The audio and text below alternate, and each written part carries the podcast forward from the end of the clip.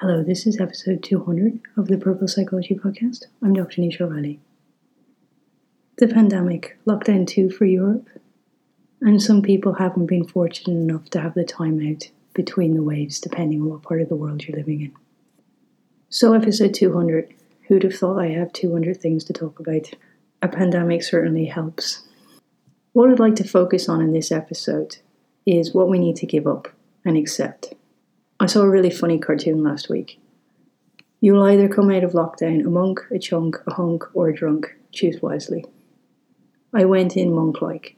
This may be what's saving me.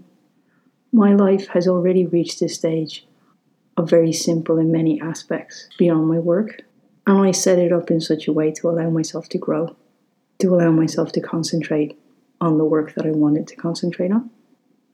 And I've already felt globally connected online since 2012.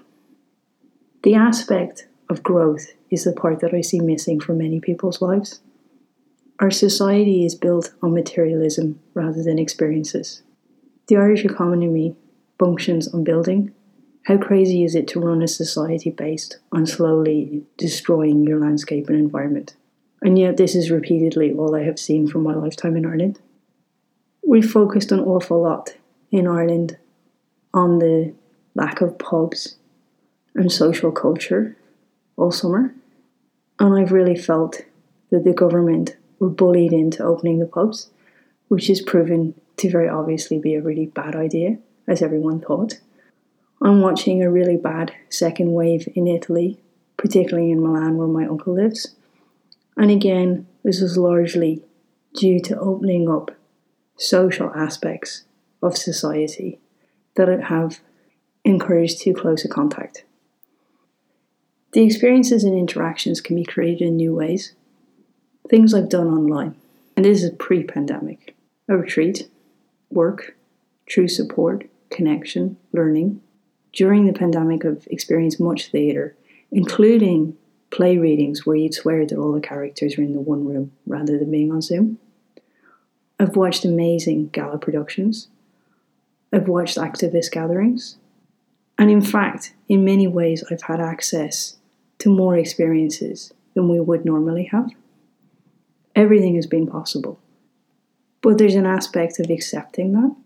There's also been an aspect for me since the very beginning of this that is a very socio-economic pandemic.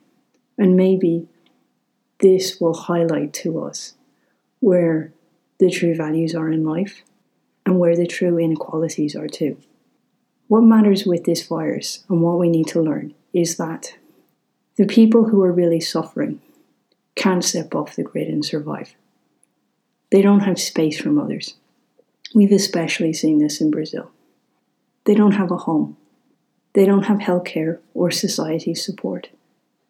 No one belongs in a holding pen, either in the last years of their lives or as their new start into a country, or for their mistakes in jail and in America, many of those mistakes have been trivial. I'm struggling with economists telling us how to live. That's how to live in a materialistic world. It's how to live in a world that the economy thrives on either building or buying things. It's very similar to my last podcast, where I basically gave the reasons as to why I don't want to live in a country run by a businessman either.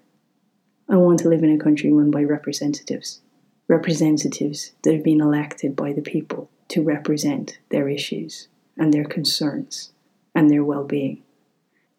And what's been very clear during this pandemic is the people who are fortunate enough to live in countries that are representatives have done very well. And the ones that have the greater equality within their countries and have the possibility for people to step off the grid have also survived. The lessons that you need to learn from this pandemic are how do I make my life simple? And how do I still create experiences for myself, especially during this time, so that I don't feel so isolated and so I still feel as if I'm growing? And how do we create a society that allows that for everyone?